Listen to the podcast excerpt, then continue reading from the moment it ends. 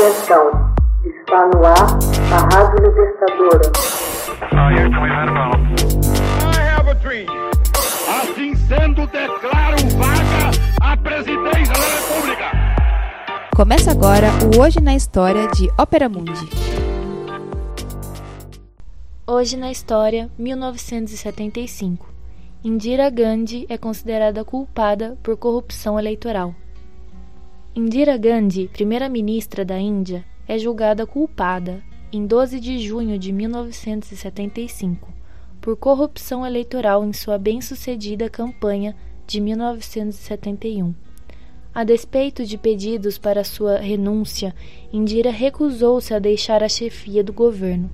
Mais tarde, decretou a lei marcial no país, quando demonstrações públicas ameaçaram derrocar seu governo. Gandhi era filha de Jawaharlal Nehru, o primeiro premier da República da Índia Independente.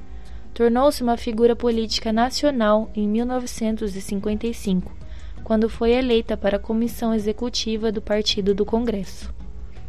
Em 1959, exerceu a presidência do partido e, em 1964, foi indicada para um importante posto sob o governo do primeiro-ministro Lal Bahadur Shastri.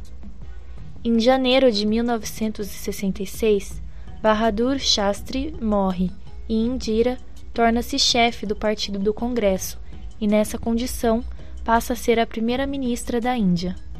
Logo depois de chegar à chefia do governo como primeira mulher a exercer tal cargo, foi desafiada pela facção de direita do Partido do Congresso e nas eleições de 1967 ganhou, por estreita margem, o que a obrigou a governar em coalizão com o sub-primeiro-ministro. Em 1971, porém, foi reeleita, obtendo uma estrondosa vitória eleitoral sobre a oposição, tornando-se a indiscutível líder de toda a Índia. Nesse ano, ordenou a invasão do Paquistão em apoio à criação de um novo Estado, o Bangladesh, com o que granjeou uma enorme popularidade, levando o novo partido do Congresso a uma esmagadora vitória nas eleições nacionais de 1972, especialmente convocadas. Durante os anos subsequentes, governou em meio a crescente descontentamento popular, decorrente de escassez de alimentos, inflação e disputas regionais. Sua administração foi criticada pelas táticas repressivas ao tratar desses problemas. Paralelamente, acusações do Partido Socialista de que Indira havia fraudado a eleição de 1971 provocaram um escândalo nacional. Em 1975, a alta corte de Allahabad condenou-a por uma infração eleitoral menor, banindo-a da política por seis anos.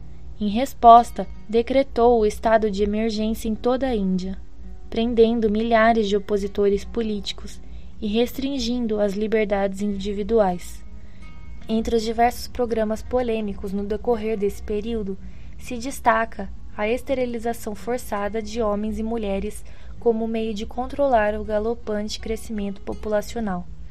Em 1977, tiveram lugar as longamente adiadas eleições nacionais, e Gandhi e seu partido foram varridos do governo.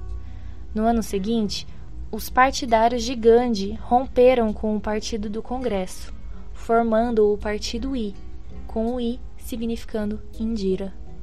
Em 1978, ela ficou presa por um breve período por corrupção oficial.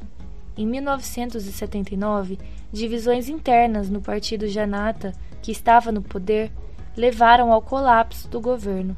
Novas eleições tiveram lugar em janeiro de 1980 e o Partido I do Congresso, com Indira à frente, conquistou novamente a Câmara Baixa do Parlamento indiano, em uma surpreendente guinada em sua vida política.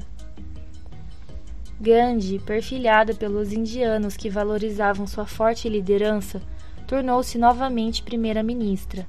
Os casos judiciais contra ela foram em seguida assustados. No começo dos anos 80, diversos estados regionais intensificaram seus reclamos por uma maior autonomia de Nova Delhi. O movimento secessionista Sikh, na região de Punjab, recorreu à violência e ao terrorismo. Em 1984, os líderes Sikhs estabeleceram sua base no sagrado Templo Dourado de Amritsar. Indira respondeu enviando o exército para desocupá-lo, e centenas de Sikhs foram mortos nessa investida militar.